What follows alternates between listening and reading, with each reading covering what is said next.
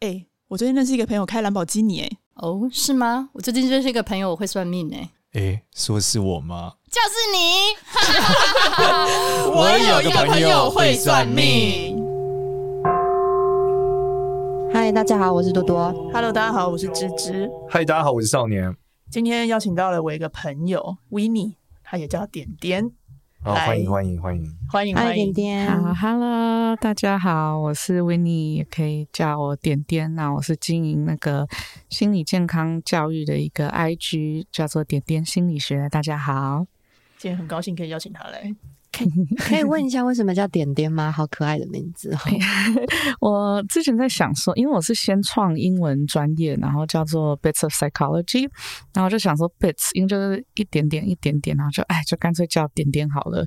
结果 现在大家对我我是就创点点心理学，可是后来大家就直接叫我点点呢，我就就接受这个名字了。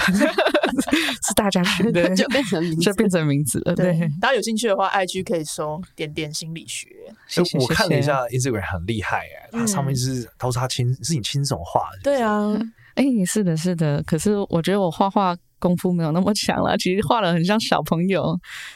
现在就流行这样，对啊，就流行这样，对，很轻松的一个感觉。嗯，我想如果我会画，我们经营 IG 也不会这么辛苦了。肯定就是不会画，可恶！我个人是没时间画、啊，是吗？哎，所以哎，之所以你会画就对了。我小时候超爱画画的啊，啊，所以对啊，你会真的假的？对啊，但是我我没有时间画。我们正式公布，你是画什么？人画还是风水画？还是什么风水画？小学生在画风水画的吗？风景画，因为风景，因为我小时候有学风景画。对不起，不是风水，风水画是我的专业，很抱歉，但我画技很烂。好，我们回到回到回到来宾身上，回到来宾身上。哎，点点，你经营这个 Instagram 多久了？呃，要花比较多时间经营的话，大概一年半，但是创立的话，好像差不多三年前嘛。哦，那还是很厉害，因为你现在是我刚看是，他现在到五万嘞，五万呢。我们差不多时间创立，我们才一万多。我我我 这样这样也很棒。我创立了很久，只有两万五。我还买广告。哦，我们没有，还只有两万五。惭愧，对，检讨自我检讨。所以，所以我今天把把点点邀来，也是因为我觉得他，因为他最近刚好出了一本新书。啊，我以为是要来教他经营 Instagram。不是啊，好，好，请他介绍一下新书哈。他的新书，嗯，嗯，好，没有问题啊、呃。我的新书叫做《与你相遇的日子》，然后是给忧郁症患者还有陪伴者的一个基础指南。那它分成三个部分，第一个就是认识忧郁症，所以就了解忧郁症是什么啊，它跟一般的悲伤有什么不一样啊？然后突破一些迷思。第二个部分的话是给患者的部分，像什么经历低潮的时候可以怎么样子去调试自己啊？还有就是啊、希望透过一些小漫画可以同理患者，让他们知道他们不是一个人。然后第三个部分的话就是给陪伴者，可能身边有亲友有忧郁症，然后不知道该说什么啊，或是不知道怎么帮他们。那在这里面就有一些就是呃方法可以就是帮助陪伴者说，诶，比较了解能够怎么样子去协助。嗯，哦，点点点老师，你应该是有很多相关的经历嘛，不然你怎么会想到要出这个书？是我本身有忧郁症。哦，你本身有忧郁症？对对对，然后身边也有。不少 人有忧郁症这样子，所以就对这方面，就是不管是亲身经验，或是啊、呃、当做陪伴者，我觉得都是有一些经验。哦，所以你主要是用你，那你这个我觉得很多人他有忧郁症，然后但是他不知道自己有忧郁症，就像我妈，她早期她好像生完我之后就很严重忧郁症，还被关去精神病，我是到后期才知道。后忧郁然后，但是我妈。嗯对我家人那个时候，就是我姐、我哥他们都都不知道我妈妈到底怎么了。然后是我爸，就是有意识到他有忧郁症，还把他送去医院的。嗯，哇，辛苦了。嗯，那 Winnie 为什么会有？所以就是，但是他对啊，就是为什么有些患者他自己不知道自己有忧郁症，然后家里也是很后知后觉。嗯，为什么有些人可能不知道自己有忧郁症？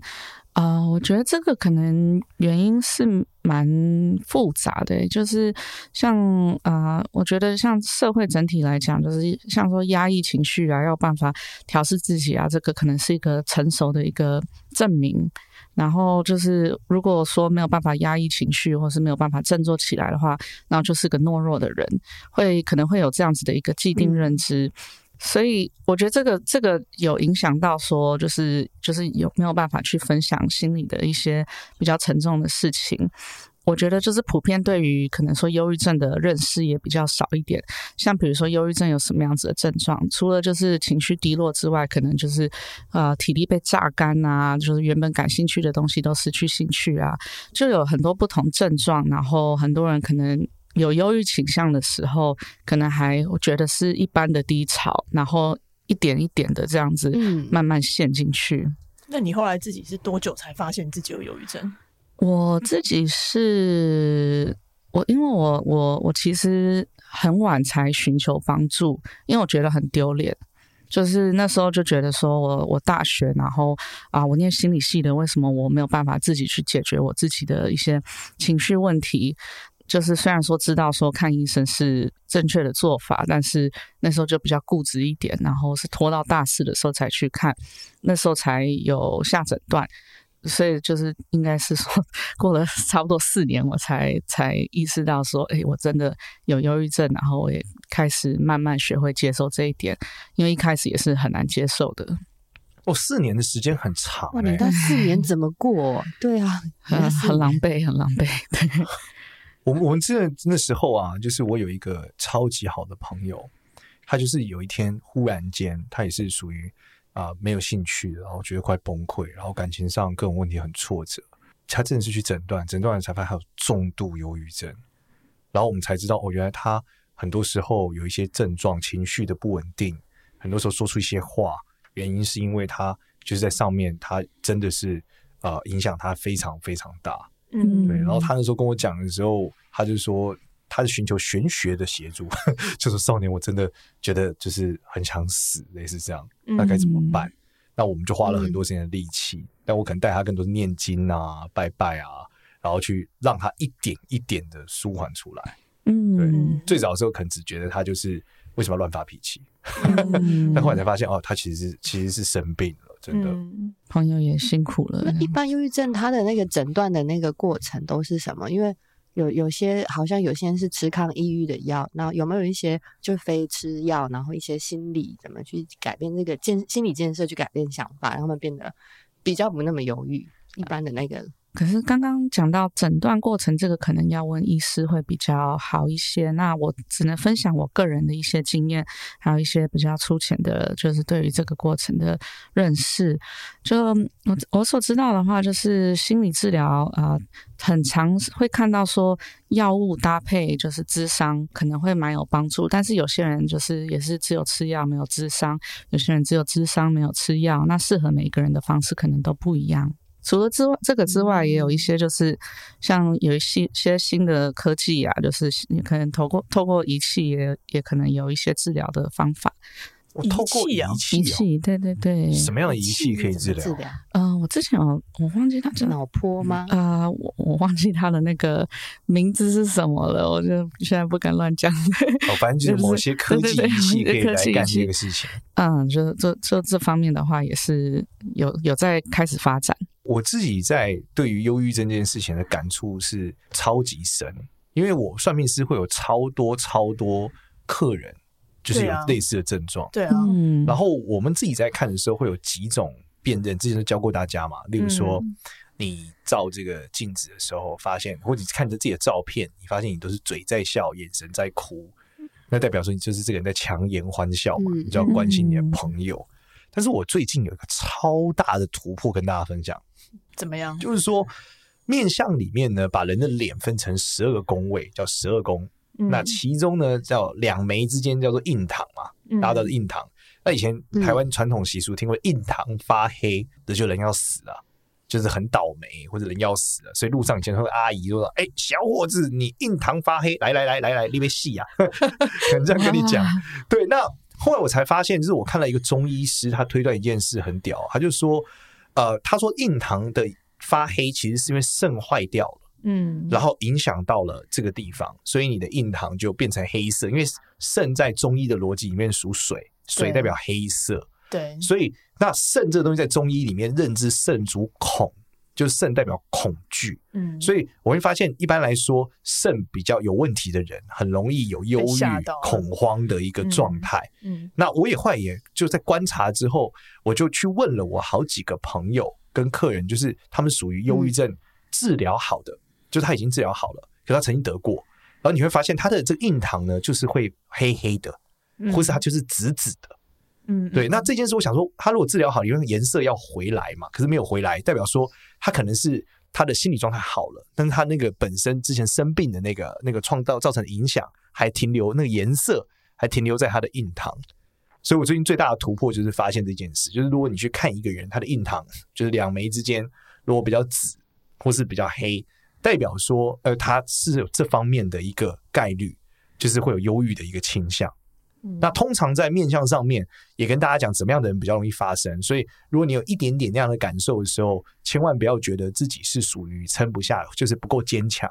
首先第一个是耳朵太小，我就是啊，对，就是如果你的耳朵很小颗，可是你最近又觉得很低潮，那请你就要去撞肾，在中间逻辑里面就要去撞肾，就不要千万不要觉得说哦，是不是我这哪里做不好了或者怎么样，不要，你就赶快去喝热水，然后各种调节你的肾脏。嗯，那这个方式就有机会不要缓解这个问题。嗯、那第二个是我发现的是，我发现如果有躁郁症的，因为躁郁症、忧郁症又不一样，他们如果两种都有人，躁郁、躁郁症的人很容易是三根太低，嗯、就是他的鼻梁三根就在两眼之间的鼻梁，就他鼻梁非常非常低。嗯，对，那他非常非常低的时候，就会有一个现象，就是心脏他他心脏会不好。那心脏在面相里面的逻辑主喜跟开心有关，对，所以他会有狂喜。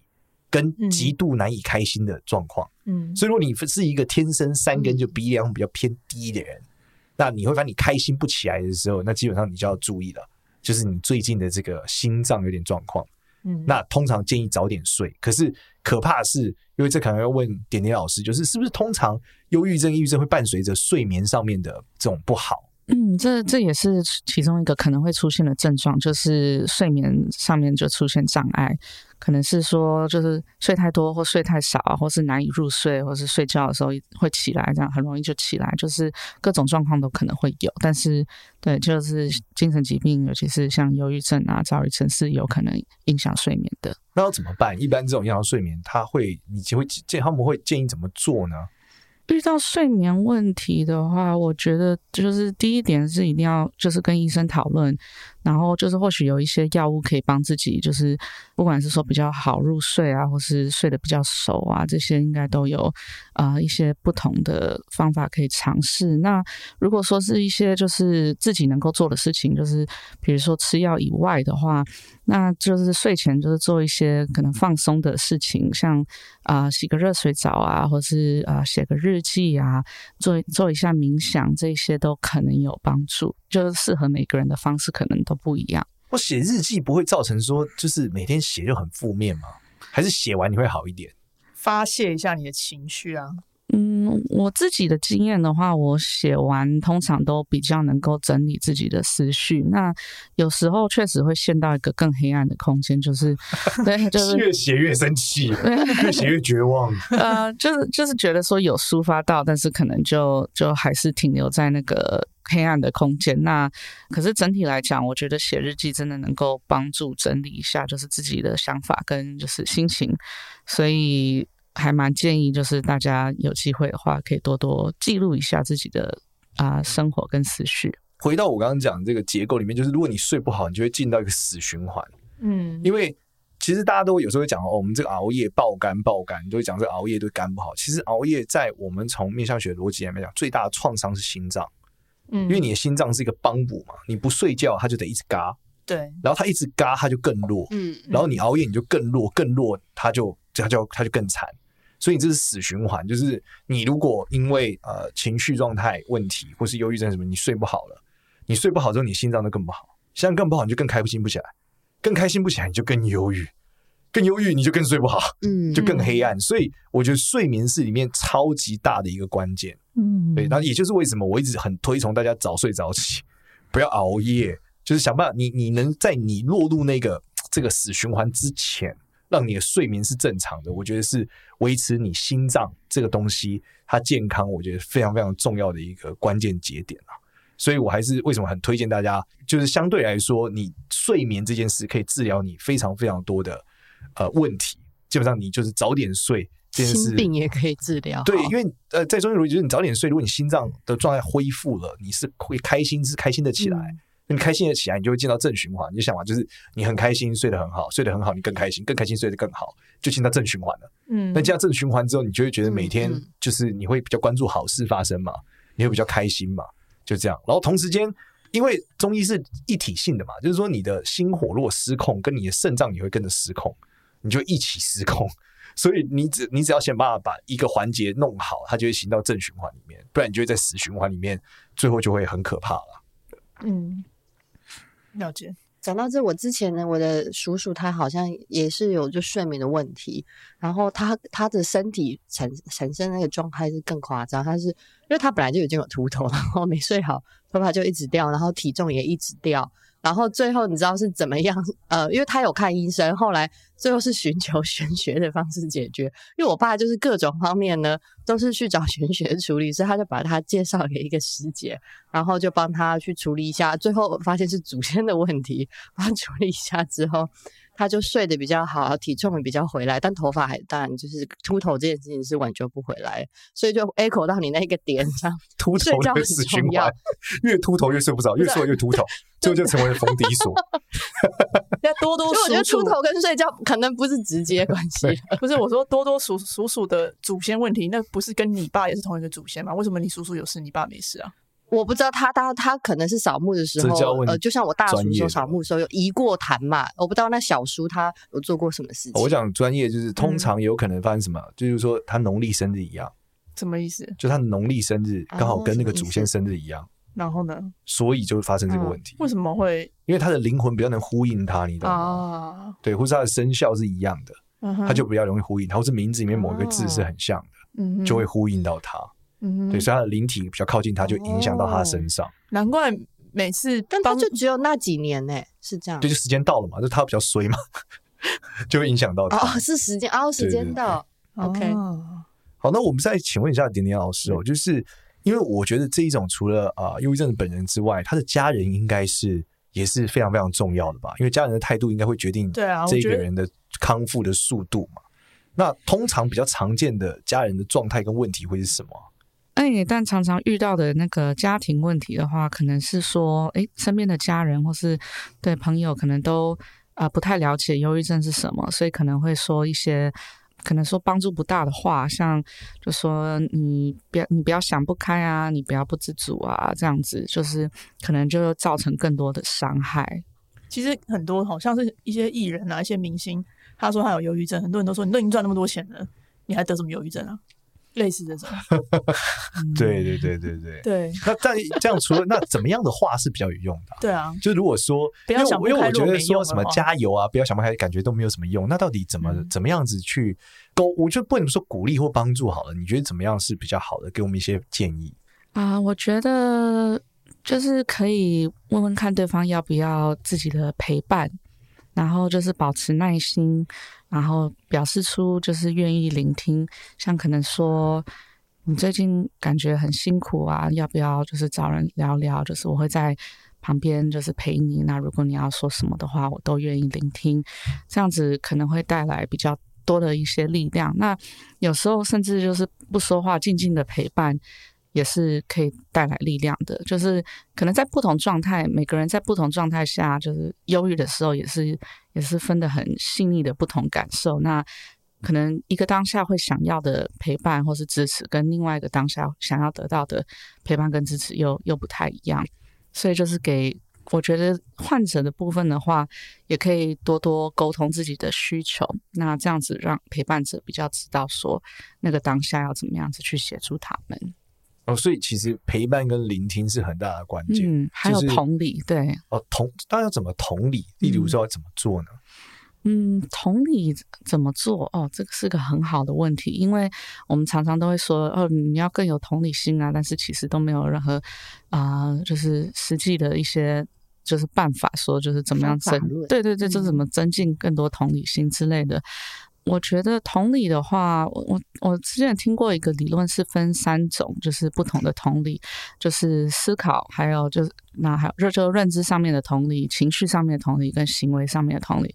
那这个三个差别就是说，诶，如果我是那个人，我会怎么想？我会怎么感受？我会怎么做？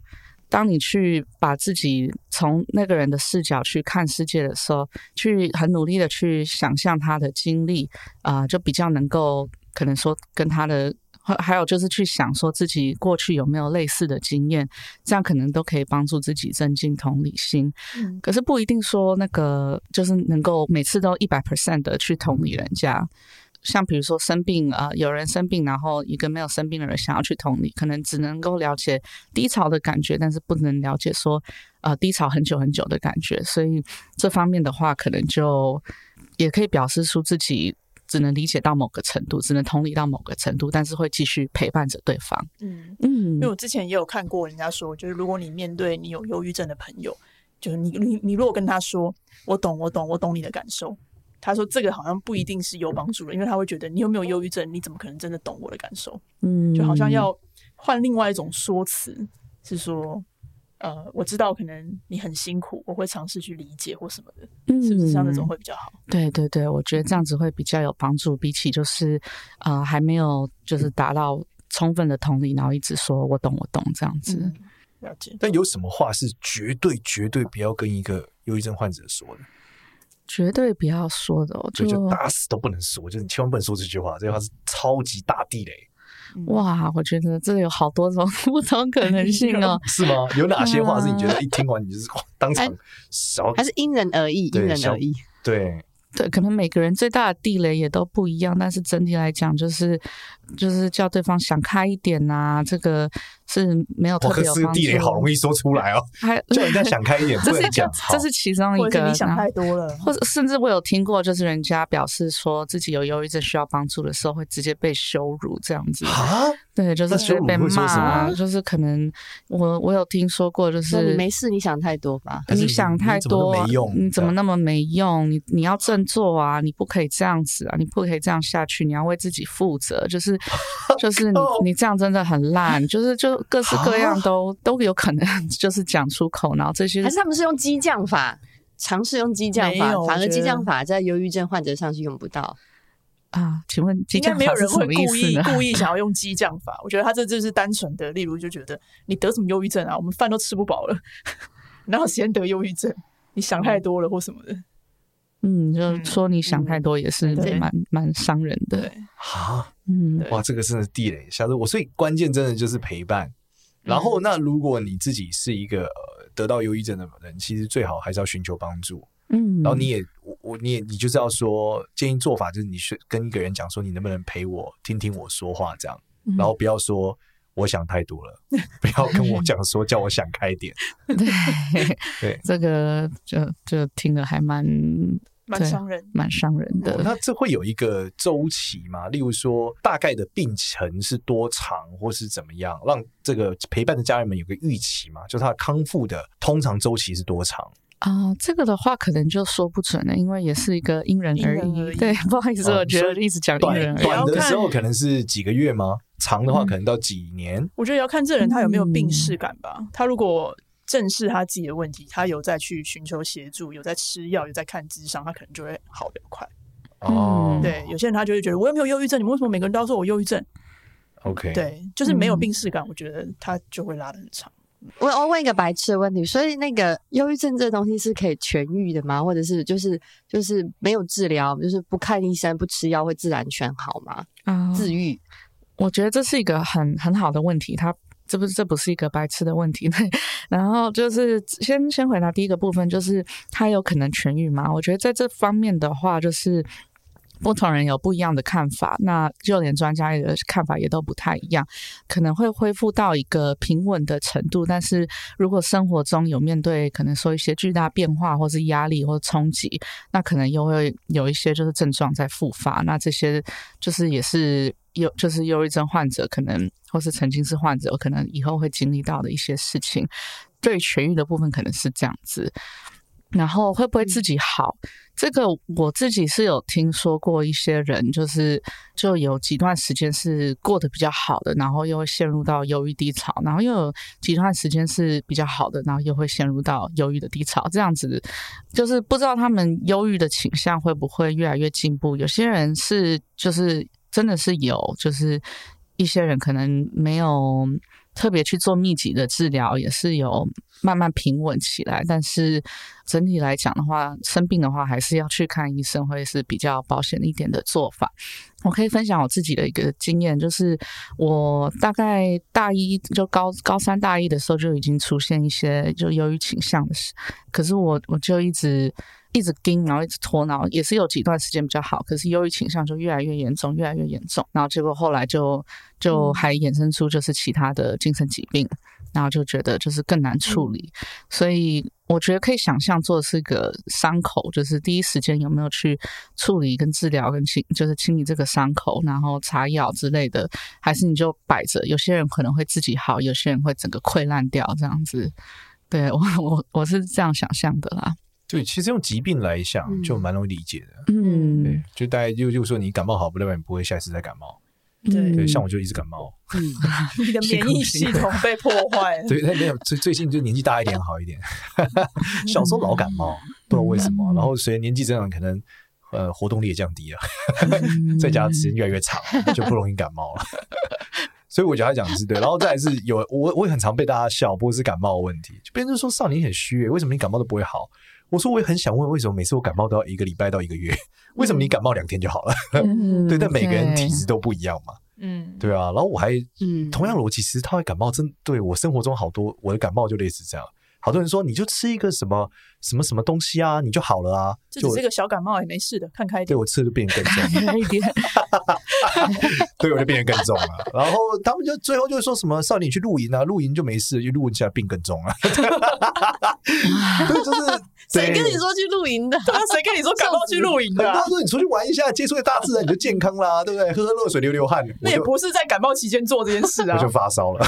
感冒期间是要休息。对，所以其实很像哎，我我不知道，我只是我得的可能不是忧郁症，但是这感冒这件事是我生活中超常见的一个状态。嗯，对，然后我 always 看起来就是快死快死的样子。嗯，然后。对啊，但我我我觉得应该是会有蛮多有忧郁症患者的人，他是没有病史感，就是没有意识到嗯自己是有这个问题的。嗯，所以就是在初期有什么样的比较明显的症状，就是包含前面讲的，你是说可能对什么事情都没有兴趣啊，嗯，然后还有没有什么一些特别的特征？失眠。啊、呃，对，就是可能说，就是睡眠跟饮食上面出现障碍啊，就是觉得没有体力做任何事情，觉得觉得做什么事情都需要真的花很多很多力气才能够完成，就连很很基本的事情也是，像是起床出门越变得越来越困难，越来越困难的时候，可能也是一个就征兆，这样子，每天都觉得像礼拜一。每天都觉得像礼拜，每天都有 Monday Blue，每天每天过礼拜一就是 Blue Monday。对，我我觉得就是很难去理解忧郁症患者的一部分是，就是他持续的时间的长度。那我听过一个。对，一个很好的比喻，这不是我自己，但是我觉得就是印象很深刻，就是啊、呃，你拿一杯水这样子拿着一分钟可能不难，但是你如果你拿一整天的话，那手会非常酸。但是从就是身边的人看到了说，哎、嗯，你怎么你只是拿一杯水而已，就是有什么了不起的？这个就对啊，他们只可能看到一部分，但是没有感受到那个时间的长度。所以我觉得忧郁症很可怕是，是、嗯、比喻真好。嗯，对，我觉得它很可怕一点是它。一点一滴的慢慢渗入到生活里，就是不会说一天很开心，然后隔天哎，怎么突然就是变天了，像然后就是就突然很忧郁，然后就就起起不来，就是很少是这种立即掉下去的一个从从一个不错的地方，然后掉到一个很黑暗的地方，这样瞬间掉下去，比较是就是那种温水煮青蛙的感觉，就一点一滴，一点一滴，然后就是自己得的时候出现一大堆症状，生活开始崩塌，才发现哦。可能就是有忧郁症这样，嗯，然后所以因为你这个叫就你崩塌的过程是很长的，嗯，所以代表你康复过程也同样应该不会是太快的，因为它很长，因为它是一点一滴的嘛，很难在很早期的时候就发现，真的，对，就是你你可能你只是觉得哦，我只是讨厌我的工作，我只是不想上班，可当你发现你可能过往你是一个礼拜，你可能只是讨厌一个早上。可是慢慢变成一天两天，但是你只是觉得哦，可能我太讨厌这份工作，我主管太烦了，嗯，但是就没有发没有想到，其实是你慢慢有忧郁症的倾向，就那个黑暗是慢慢侵蚀你的，对对，对。那我也跟大家讲一个玄学技术，教大家自己看自己，去分析下怎么样，你是不是容易啊、呃，就是得到这些问题的。从紫微斗数的逻辑来讲，我经验上啊，看了很多都是福德宫化忌的人。嗯，他其实就比较容易有这方面，就是被这个一点一滴的黑暗给侵蚀到。嗯，对，所以如果你发现你最近很忧郁，检查你命盘又有化忌，建议你可以尝试寻求医生啊和周遭的人的协助，让你这个走出这个黑暗嘛。嗯嗯，好的，那最后我们一样再请这个点点老师，让我们分享一下你的新书，还有你的 IG。那个，我觉得新书的部分可能在一开始就也差不多介绍完，这个可以跳来跳去看的，不用说从第一页读到最后一页，就是需要哪个部分就直接跳到哪个部分就好了。跟我们再讲一次名字。呃，与你相遇的日子，然后遇是忧郁的郁。好，在现在基本上网络上都买得到吗？啊、呃，网络上买得到，然后书店的话就是也是有进，有一些有进。OK，嗯，那您的 IG 是搜什么会找到？啊、呃，搜点点心理学应该就会跳出来了。嗯。点点心理学，太棒了，follow 比我们多很多，没错。这个这个，我 我很幸运，就是大家有看到我的。这个是人间菩萨，对啊，对，帮助大家走出黑暗。对啊，谢谢谢谢谢谢点点老师，谢谢。谢谢你们，谢谢老师。如果喜欢我们的话呢，记得到 Apple Podcast 给我们五星好评，也关注一下我有个朋友会算命的 IG 跟 Facebook。谢谢谢谢点点老师，谢谢，拜拜。拜拜。